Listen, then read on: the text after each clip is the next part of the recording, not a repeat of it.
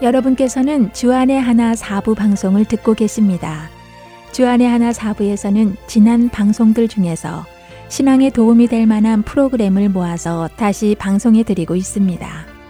이번 시즌에는 2014년에 방송된 너희는 이렇게 기도하라와 2016년에 방송된 선지자 이야기, 그리고 2017년에 방송된 내 주를 가까이가 준비되어 있습니다.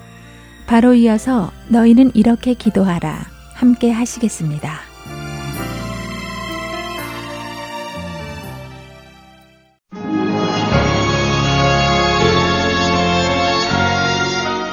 여러분 안녕하십니까? 너희는 이렇게 기도하라 강승규입니다. 지난 두 시간에 걸쳐 우리는 우리를 시험에 들게 하지 마시옵고 다만 악에서 구하시옵소서라는 말씀의 의미를 살펴보았습니다.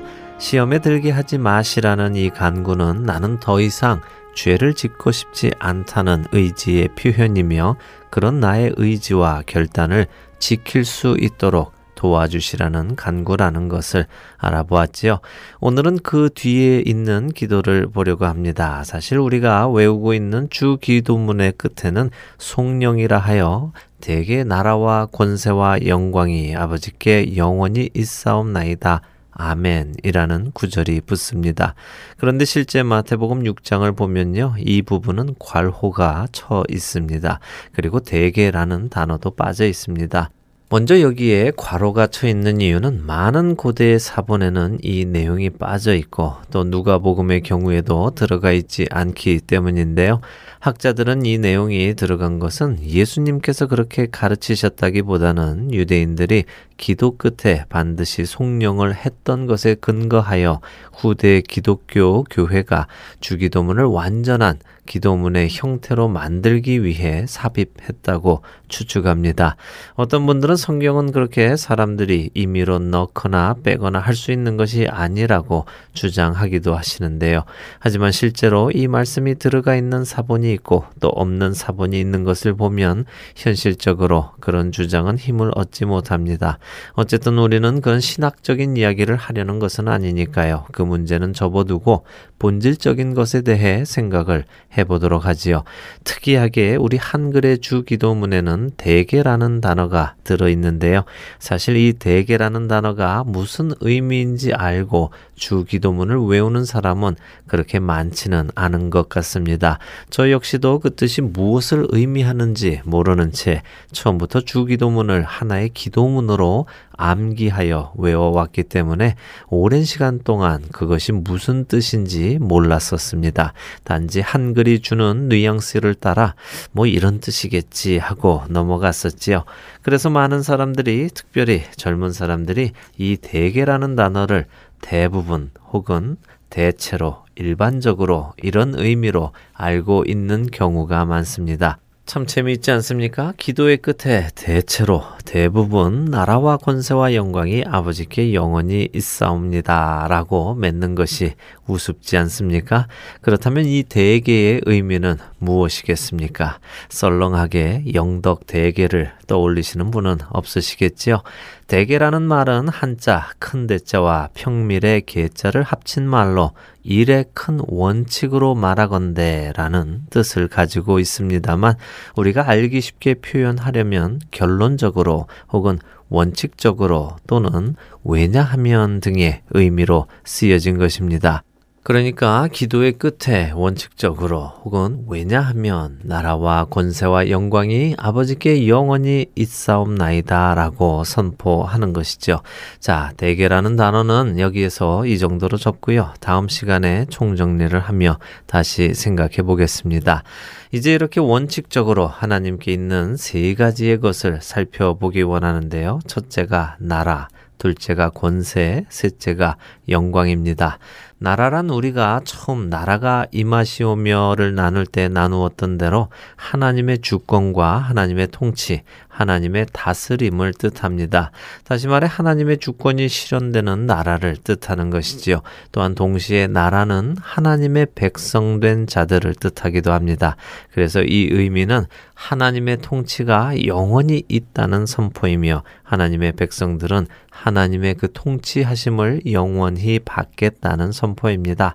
이것을 선포함의 의미는 단순한 것이 아닙니다. 하나님의 나라가 영원히 있음을 성도의 입술로 고백한 다는 것은 나를 포함하여 이 세상에 일어나고 있는 모든 일들 속에 참된 주권자는 바로 하나님이시며 통치자 역시 하나님 한 분이시라는 것을 고백하는 것이며 선포하는 것입니다.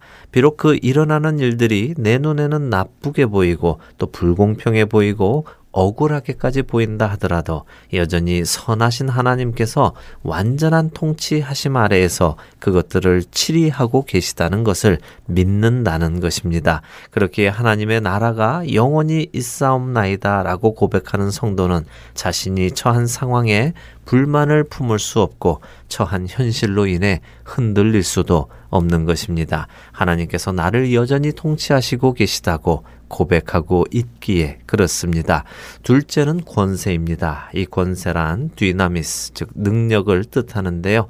여러분들도 이미 잘 아시듯이 다이나마이트라는 말을 파생시킨 단어입니다. 하나님께서는 모든 능력이 있으시다는 것을 선포하는 것입니다. 우리가 지금 기도하는 모든 내용을 충분히 들어주시고 응답하실 능력이 바로 하나님 아버지께 있다는 것을 믿고 선포하는 것입니다. 하나님께는 자신이 기뻐하시는 모든 일을 하실 수 있는 능력이 있으십니다. 하나님께서 하시고 싶으신데 능력이 모자라서 혹은 능력이 안 돼서 못 하시는 일은 없으십니다. 그런 하나님의 능력을 믿고 선포한다는 것 역시 나라가 하나님께 영원히 있다고 선포하는 것과 마찬가지로 나는 하나님의 주권을 철저하게 믿는다고 고백하는 것입니다. 에베소서 3장 20절은 우리 가운데서 역사하시는 능력대로 우리가 구하거나 생각하는 모든 것에 더 넘치도록 능히 하실 예계라고 하나님을 설명합니다. 그분은 우리가 생각하는 것이나 우리가 구하는 것보다 더 크고 더 깊고 더 넓은 응답으로 넘치게 하실 분이십니다. 지금 내가 처한 상황과 처지가 하나님께서 능력이 없으셔서 고쳐주시지 못하시는 것이 아니라는 것입니다. 하나님의 철저하신 주권 아래서 가장 완벽한 때 하나님의 계획에 따라 하나님은 고치실 것입니다. 그것을 믿는다는 것입니다. 셋째는 영광입니다. 영광이라는 헬라어 떡사는 무거움을 뜻하는 히브리어 카보드에서 나온 말인데요. 하나님께 합당한 무게, 무거움을 뜻하기도 하지만 또 동시에 빼어난 아름다움과 빛남을 뜻하기도 합니다. 그래서 하나님의 영광이란 하나님의 탁월하심, 선하심, 아름다우심, 그분의 거룩하신 빛남, 이 모든 것에 합당하신 무게감 등을 뜻하는 것입니다. 이것들이 하나님께 영원히 있다는 것이지요. 그래서 이 주 기도문의 마지막에 하나님의 이 영광을 찬양하며 송축하는 것입니다. 하나님의 무한하신 선하심과 아름다우심과 우리가 차마 눈을 뜨고 마주 볼 수 없는 그 강한 빛이신 하나님, 태양도 감히 빛을 잃어버릴 그분의 그 영광을 찬양하는 것입니다. 이렇게 기도의 마지막에 이런 송명을 넣으므로 우리는 내가 드린 모든 기도를 들어주시는 하나님, 그 하나님은 선하셔서 그것들을 들으시고 그것을 행하실 능력이 있으시며 이 모든 일을 이루실 통치자이심을 찬양함으로 기도를 마치는 것입니다. 이렇게 기도를 마치며 우리는 끝에 아멘이라는 말을 합니다. 아멘이라는 말은 문자적으로는 그렇습니다. 반드시 그렇게 될 것입니다. 라는 의미를 가지고 있는 히브리어이지요. 그런데 우리들 중 대부분은 이 아멘을 마치 기도의 끝에 자연스럽게 넣는 하나의 문구로 생각하고 많은 경우가 참 많습니다. 큰 의미 없이 예수님의 이름으로 기도드렸습니다. 아멘 하고 형식적으로 넣고 마친다는 것이지요. 하지만 아멘은 그렇게 의미 없는 단어가 아니며 기도의 끝에 형식적으로 넣는 단어도 아닙니다. 우리가 아멘이라고 할 때는 나의 이 기도가 반드시 응답될 것을 믿는다는 선포입니다. 나의 믿음을 선포하는 것입니다. 믿음으로 구하는 것은 반드시 응답될 것임을 예수님은 약속하셨습니다. 예수께서 대답하여 이르시되 내가 진실로 너희에게 이르노니 만일 너희가 믿음이 있고 의심하지 아니하면 이 무화과 나무에게 된 이런 일만 할 뿐 아니라 이 산더러 들려 바다에 던져지라 하여도 될 것이요 너희가 기도할 때 무엇이든지 믿고 구하는 것은 다 받으리라 하시니라. 마태복음 21장 21절과 22절의 말씀이지요. 믿고 기도하는 것은 반드시 열매를 맺을 것입니다. 아멘의 또 다른 의미는 전적인 동의입니다. 내가 지금 한 말, 혹은 누가 지금 한 말, 그 말에 나는 전적으로 동의합니다. 정말 그렇습니다. 라고 강한 동의를 나타내는 의미입니다. 성경의 많은 곳에서 사람들은 하나님의 이름이 선포될 때 또 그분의 영광이 드러날 때 아멘으로 화답합니다. 느헤미야 8장 6절을 읽어드립니다. 에스라가 위대하신 하나님 여호와를 송축함에 모든 백성이 손을 들고 아멘 아멘 하고 응답하고 몸을 굽혀 얼굴을 땅에 대고 여호와께 경배하니라. 설교를 듣는 중에 아멘으로 화답하거나 기도 끝에 아멘을 넣는 것은 목사님께 용기를 넣어주거나 목사님 기분 좋으시라고 해드리는 것이 아닙니다. 또 기도가 끝났다는 것을 알리는 신호도 아닙니다. 아멘은 지금 선포된 그 말씀과 그 기도가 진실이라는 것을 선포하는 것이며 그 말씀과 기도가 반드시 이루어질 것을 선포하는 것입니다. 하나님께 기도드릴 때 믿음으로 구하시며 반드시 아멘으로 그 기도가 응답될 것을 믿고 선포하십시오. 왜냐하면 하나님께 모든 나라와 권세와 영광이 영원히 있기 때문입니다. 너희는 이렇게 기도하라. 다음 이 시간 주 기도문을 전체적으로 다시 한번 보는 시간을 갖도록 하겠습니다. 한 주간도 기도 속에서 하나님의 임재하심을 체험하시는 여러분이 되시기를 바랍니다. 너희는 이렇게 기도하라 마치겠습니다.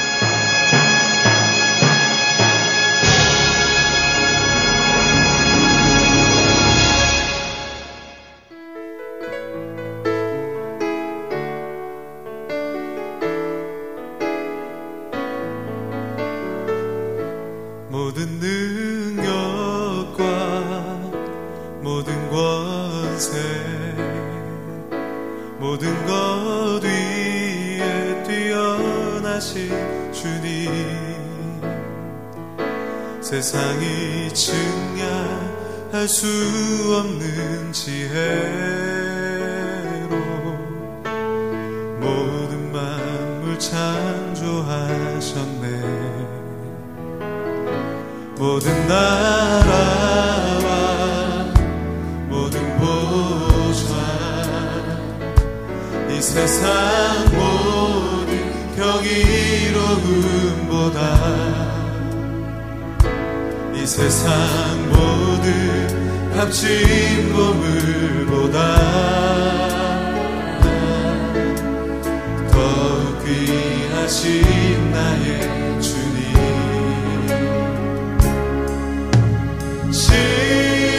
장미꽃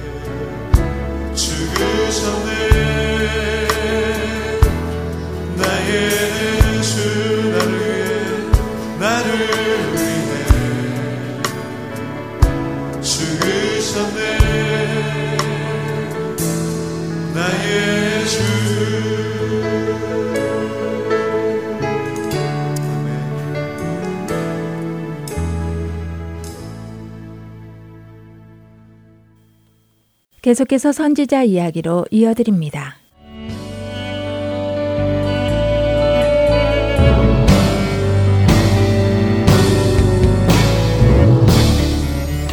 애청자 네, 여러분 안녕하세요. 선지자 이야기 진행의 민경은입니다. 안녕하세요. 최소영입니다. 네, 선지자 이야기 계속해서 선지자들과 선지서들에 대해서 나누어 보고 있습니다.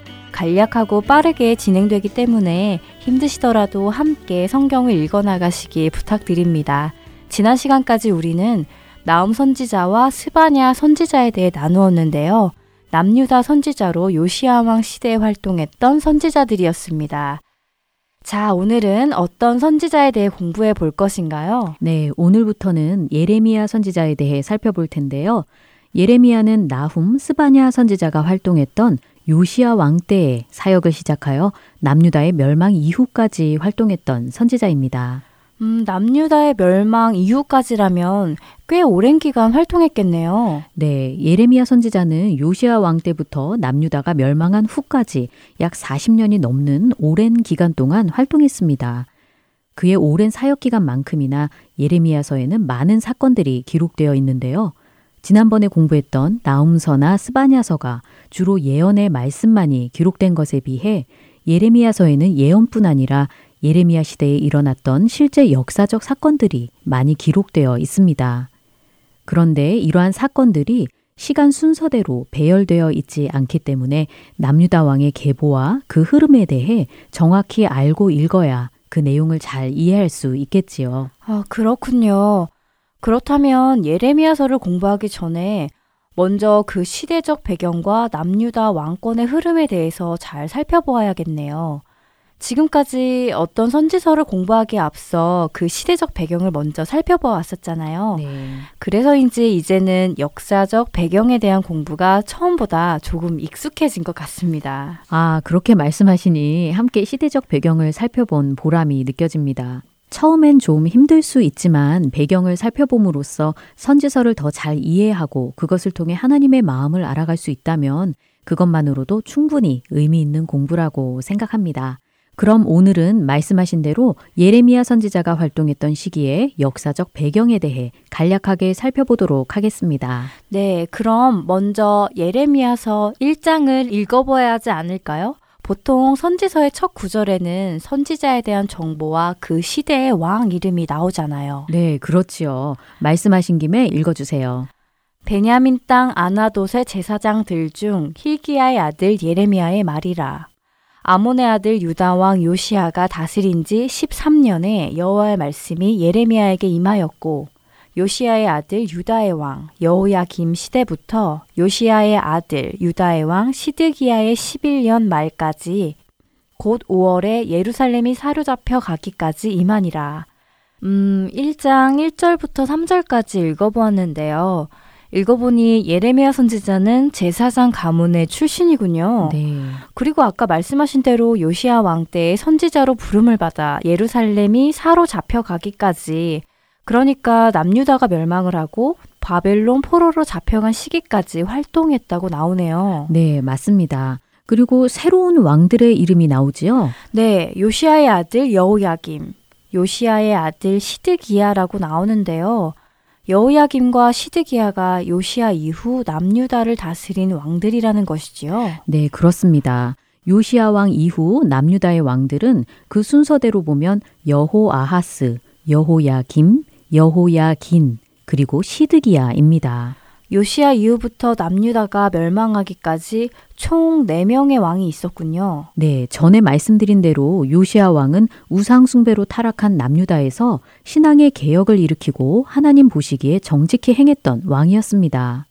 그런데 요시아 왕이 죽고 난 후에 이 네 명의 왕들은 모두 하나님 보시기에 악을 행하였다고 성경에 기록되어 있지요. 요시아 왕 이후 남유다가 멸망하기 전까지 남유다를 다스렸던 네 명의 왕들은 요시아 왕과는 다르게 하나님을 따르지 않고 악을 행했다는 것이군요. 네.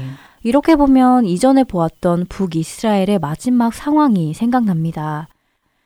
북이스라엘이 멸망하기 전 그 마지막 시기에도 왕들이 여러 번 바뀌고 정치적으로도 굉장히 불안했잖아요. 남유다는 어떠했나요? 네, 요시아 왕 이후에 이 네 명의 왕이 차례로 다스렸던 시기가 남유다의 멸망 전 마지막 시기라고 할 수 있겠지요. 이때에는 이스라엘 주변 국가의 정세에도 변화가 있었습니다. 오랫동안 근동 지역의 패권을 장악했던 아수르는 요시아 왕 때에 바벨론의 공격을 받아 그 수도 니느웨가 멸망하게 되지요. 아, 나움 선지자의 예언대로 니누에가 멸망한 것이군요. 네, 그렇습니다. 이렇게 바벨론에 의해 니느웨가 함락되자 아수르 왕은 하란으로 도망을 가며 애굽에게 원정을 요청합니다. 이에 아수르를 도우러 올라오는 애굽 왕 바로누고를 남유다 요시아 왕이 맞서기 위해 쫓아가다가 바로누고에 의해 죽임을 당합니다. 애굽이 신흥 바벨론을 견제하기 위해 전쟁을 하러 가는 과정 중에 요시아 왕이 죽게 된 것이지요. 아, 그렇군요. 요시아처럼 하나님 앞에 정직히 행한 왕이 괜한 죽음을 당한 것 같아 안타깝고 남유다의 상황도 걱정되네요. 네, 온 유다와 예루살렘이 요시아 왕의 죽음을 굉장히 슬퍼했고 예레미야도 요시아 왕을 위해 애가를 지었다고 역대하에 기록되어 있습니다. 물론 이 애가는 구약의 예레미야 애가와는 다른 별개의 것임을 기억하시기 바라고요. 그렇군요. 하나님 앞에서 정직행했던 요시아 왕의 죽음을 슬퍼했을 남유다와 선지자 예레미야의 심정이 이해가 갑니다. 아까 요시아 왕 다음의 왕이 여호아하스라고 하셨지요? 네, 요시아 왕이 죽자 백성들은 그의 아들 여호아하스를 왕으로 세웁니다. 그런데 바벨론과의 전쟁을 마친 애굽 왕 바로누고는 이제 막 왕이 된 여호아하스를 애굽으로 끌고 가고 대신 그의 형 여호야김을 왕으로 세우지요. 둘 다 요시아 왕의 아들들인데요. 여호아하스는 불과 석 달을 치리하고 애굽에 끌려가 죽게 됩니다. 애굽 왕 바로누고는 여호야김을 왕으로 세우고 그에게 조공을 바치게 하지요. 정말 순식간에 변화된 남유다의 모습을 보는 것 같습니다. 요시아 왕의 개혁을 통해 남유다는 하나님이 보시기에 올바른 길로 돌이키는가 싶더니 요시아 왕이 죽고 나자 왕이 된 자들은 여호와 보시기에 악을 행하였고 또 이 상황에 애굽 왕이 개입하여 남유다는 다시 애굽의 속국이 되어 버렸네요. 네. 이전에 문하세 왕 때에는 아수르의 속국이 되더니 이제는 애굽의 속국이 된 것이지요. 이스라엘의 통치자들이 하나님을 의지하지 않을 때에는 이처럼 강대국의 힘에 밀려 이리 치이고 저리 치이는 상황이 되었습니다. 이러한 상황이 반복될 때마다 선지자들은 바로 이런 때에 돌이켜 하나님만을 바라보고 의지하라고 전한 것이고요. 그것이 바로 하나님께서 하시고 싶어 하시는 말씀이군요. 그럼 지금 애굽왕이 세운 여호야 김 왕 때에는 애굽의 영향 아래 있게 된 때인데 남유다는 바벨론에 의해 멸망하게 되잖아요. 그렇죠. 바벨론은 남유다에 언제쯤 등장하게 되나요? 네, 좋은 질문입니다. 이제 막 그 이야기를 하려던 참이었어요. 애굽에 조공을 바치던 여호야김 왕이 나중에 애굽이 아닌 바벨론을 섬기게 되는데요. 그렇게 된 결정적인 사건이 있습니다. 아까 애굽이 아수르를 도와 바벨론과 전쟁을 했다고 했잖아요. 네, 그 과정에서 요시아 왕이 죽었고요. 네, 그 전쟁을 제1차 갈그미스 전투라고 하는데요. 1차 갈그미스 전투가 끝나고 4년 후에 그러니까 여호야김 4년에 제2차 갈그미스 전투가 일어납니다. 제2차 갈그미스 전투에서 바벨론은 아수르와 애굽의 군대를 진멸시켜 버리지요. 이 전쟁으로 아수르는 완전히 멸망하였고 바벨론은 애굽까지 점령하게 됩니다. 이제 바벨론이 근동의 주도권을 잡게 된 것이지요. 이 여세를 몰아 바벨론 왕 느부갓네살은 예루살렘까지 침공하고 다니엘을 포함한 포로들을 바벨론으로 잡아갑니다. 이것이 바로 1차 포로 사건인데요. 남유다가 멸망하기까지 바벨론은 총 3차에 걸쳐 포로들을 잡아가지요. 나중에 다시 포로들이 예루살렘으로 귀환하는 것도 총 3차에 걸쳐 일어납니다. 아, 그렇군요. 여호야김 왕 때에 바벨론 1차 포로 사건이 있었군요. 그럼 2차 포로는 언제 일어났나요? 네, 바벨론의 침공을 받고 1차 포로가 일어난 후 여호야김은 바벨론을 섬기게 됩니다. 그러나 3년간 섬기다가 다시 애굽 편에 서게 되지요. 그러자 느부갓네살은 아람, 모압, 암몬 등 동맹군을 결성하여 남유다를 칩니다. 이 일로 여호야김은 죽게 되고 백성들은 그의 아들 여호야긴을 왕으로 세우지요. 여호야긴은 왕이 된 지 3개월 만에 그의 어머니와 많은 지도자들과 함께 바벨론에 끌려가게 됩니다. 이것이 2차 포로입니다. 아우, 저런. 왕이 된 지 3개월 만에 지도자들이 포로로 끌려가는군요. 정말 안타깝네요. 그럼 이렇게 2차 포로까지 왔으니 이제 남유다의 멸망이 얼마 남지 않았네요. 여호야김 시대의 1차 포로, 그 후에 왕이 된 여호야긴 시대의 2차 포로가 일어난 것이군요. 네. 그럼 남유다의 마지막 왕 시드기야가 남았는데요. 이때 바벨론 3차 포로가 잡혀가고 남유다도 멸망했겠군요. 네, 그렇죠. 바벨론의 느부갓네살 왕은 여호야긴을 바벨론으로 잡아가고 대신 그의 삼촌, 그러니까 요시아의 또 다른 아들인 시드기야를 왕으로 세웁니다. 그러나 시드기야도 바벨론을 배반하고 친애굽 정책을 펴니다. 음, 여호야김 왕 때와 비슷한 상황이 되는 것 같습니다. 아무래도 바벨론이 가만히 있지는 않았을 것 같은데요. 네, 당연히 가만히 있지 않았지요. 바벨론은 또다시 예루살렘을 침공하고 결국 예루살렘은 멸망하게 됩니다. 성전이 붕괴되고 예루살렘이 멸망하는 모습이 열왕기야 25장에 나오는데요. 바벨론은 성전과 왕궁과 예루살렘의 모든 집을 불사릅니다. 성전의 모든 기구와 그릇들, 금, 은, 노수로 만든 모든 것들을 다 바벨론으로 가져갑니다.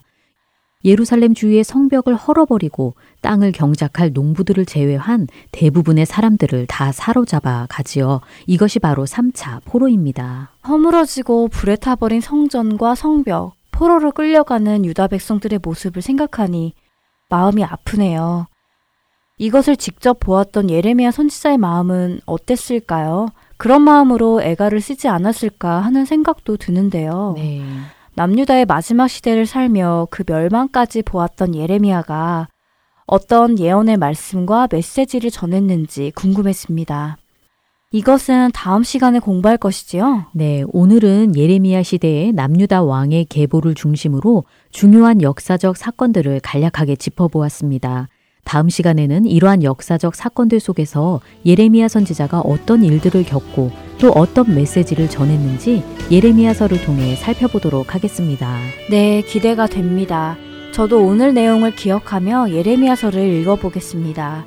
선지자 이야기 오늘은 여기서 마칩니다. 저희는 다음 시간에 뵙겠습니다. 안녕히 계세요. 안녕히 계세요.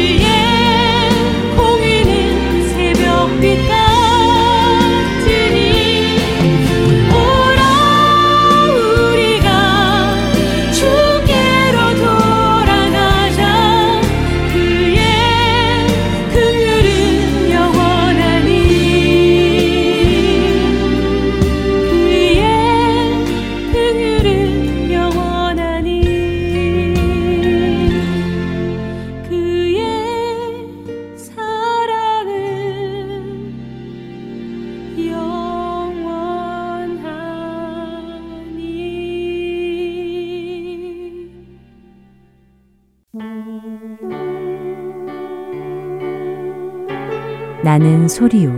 빈들에서 외치는 소리요.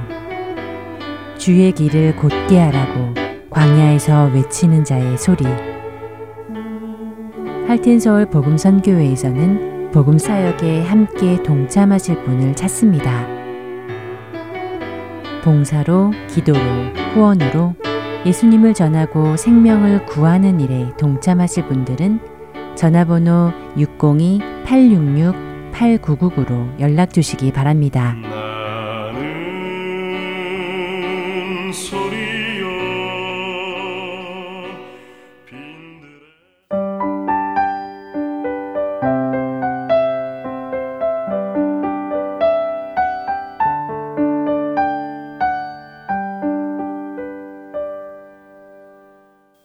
찬양의 가사를 생각해 보는 시간, 내 주를 가까이 들이시겠습니다.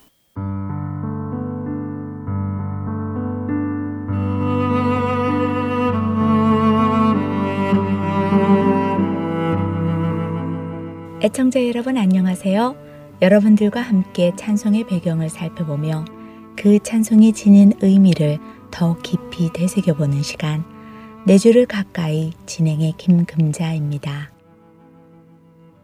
스스로 어떤 일을 끝내기 위해 모든 노력을 해보았지만 이상하게 일이 잘 되지 않아 상황을 탓해보거나 불안해해 보신 적이 있으신가요?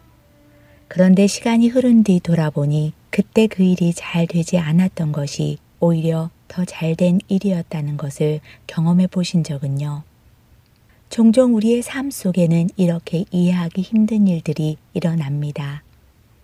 내가 아무리 하려 해도 되지 않았는데 나중에 보면 하나님께서 그것을 막으셨었다는 것을 깨닫는 경험 말입니다. 그래서 이런 경험을 많이 해본 사람들이 공통적으로 하는 말이 있습니다. 바로 하나님의 때라는 말이지요.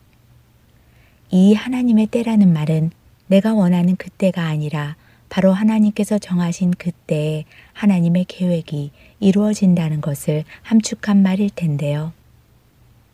어떠세요? 여러분들은 그 하나님의 때를 경험해 보셨나요? 우리에게 낯익은 찬양으로 오랫동안 불리다가 새 찬송가에 포함된 곡이 하나 있습니다. 먼저 잠시 찬송을 들어보도록 할까요? 주님의 시간에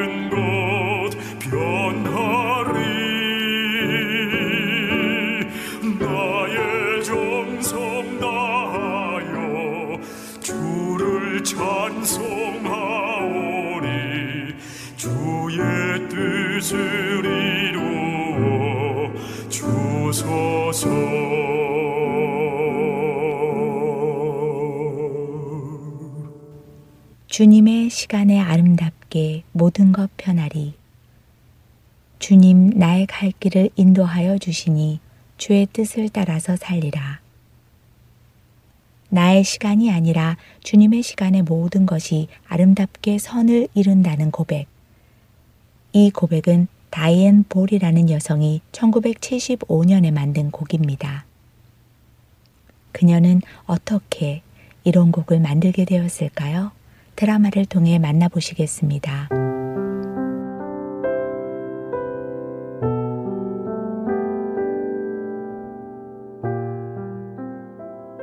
캘리포니아에 위치한 기독교 총회센터 생수의 샘이라는 단체에서 총무로 사역하던 다이에는 1975년 모처럼 온 가족이 함께 운전을 하고 가는 여름 휴가 계획을 세우게 됩니다. 오랜만에 온 가족이 함께 가는 여행인지라 다이에는 모든 일정을 하나부터 열까지 꼼꼼히 준비를 했지요. 그리고 마침 여행 가는 길에 있는 켈시빌이라는 작은 도시에서 열리는 한 여성 모임에서 다이앤을 강사로 초청하였습니다. 다이앤은 그곳에서 말씀을 전하는 것까지 여행 계획에 넣어 모든 것을 꼼꼼하게 준비했습니다. 그녀의 계획대로라면 여행을 떠나는 날 오전 10시에 출발하여야 말씀을 전할 켈시빌에 약속 시간 안에 도착할 수 있었습니다. 모든 준비는 끝났고 드디어 여행날 아침이 되었습니다.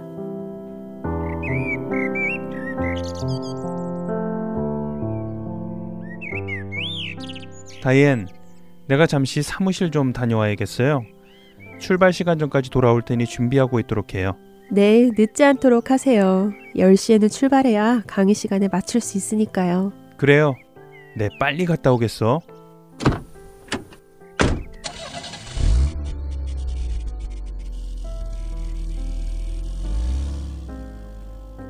사무실에 잠시 다녀오겠다던 남편의 일은 생각보다 오래 걸리게 되었습니다. 그리고 출발 시간인 10시가 넘도록 남편은 일을 마치지 못했습니다. 남편을 기다리던 다이에는 조급해지기 시작했습니다. 이윽고 출발 시간이 1시간이 지난 11시가 다 되었습니다.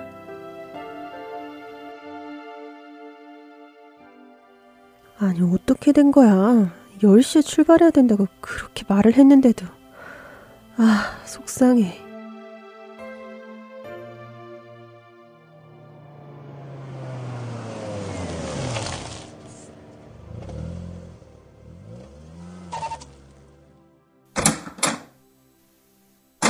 아, 아, 다니엔 미안해요.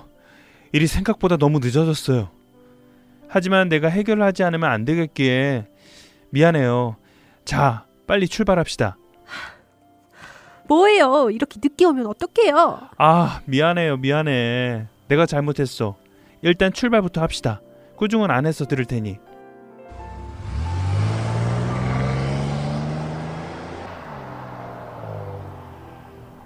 부랴부랴 출발한 여행.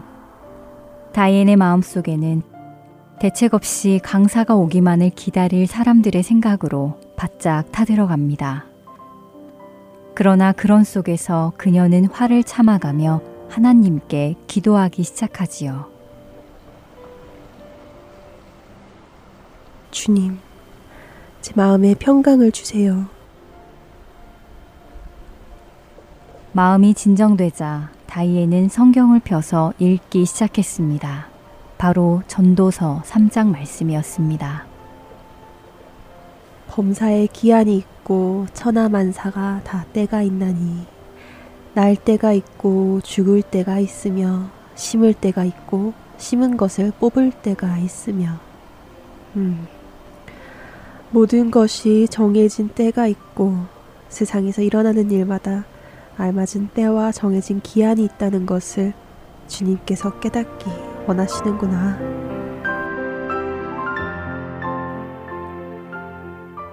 전도서 3장을 읽으며 주님의 때를 묵상하던 다이엔. 그녀의 눈이 전도서 3장 11절에 다다랐을 때 그녀의 귀에는 마치 하늘의 찬양대가 부르는 것 같은 아름다운 멜로디가 들리기 시작했고 전도서 3장 11절의 그 말씀이 자신의 초조한 마음을 쓸어내리며 평강을 주시기 시작하는 것을 느꼈습니다.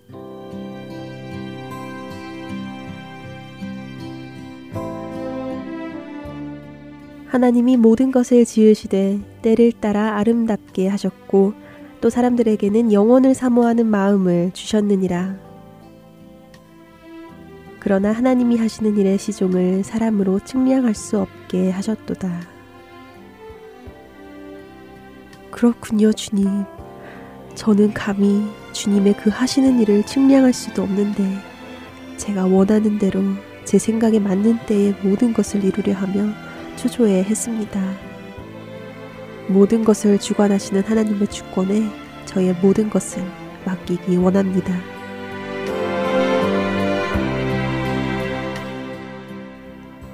다이에는 이내 달리는 차 안에서 자신이 세웠던 꼼꼼한 계획과 시안과 주님의 시간을 묵상하며 가사와 멜로디를 써 내려갔습니다. 그리고 그녀가 켈시 빌에 도착했을 때 찬송 주님의 시간에가 완성되었지요.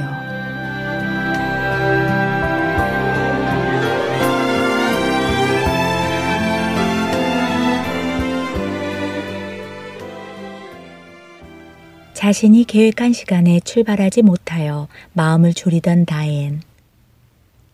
그녀는 달리는 차 안에서 전도서 3장의 말씀을 묵상하며 하나님께서 모든 것의 주관자이시며 주권자이심을 깊이 깨닫게 되었고 그 묵상의 내용을 노래로 만들어내게 되었습니다. 그녀가 켈시빌 여성 모임에 도착했을 때는 놀라운 일이 기다리고 있었는데요. 한 시간이나 늦게 도착하여 미안한 마음을 금할 수 없었던 다이앤에게 주최 측은 자신들에게 급한 사정이 생겨 모임 시간을 하는 수 없이 한 시간 연장했는데 어떻게 알고 딱 알맞는 시간에 도착하게 되었느냐고 되물었던 것입니다.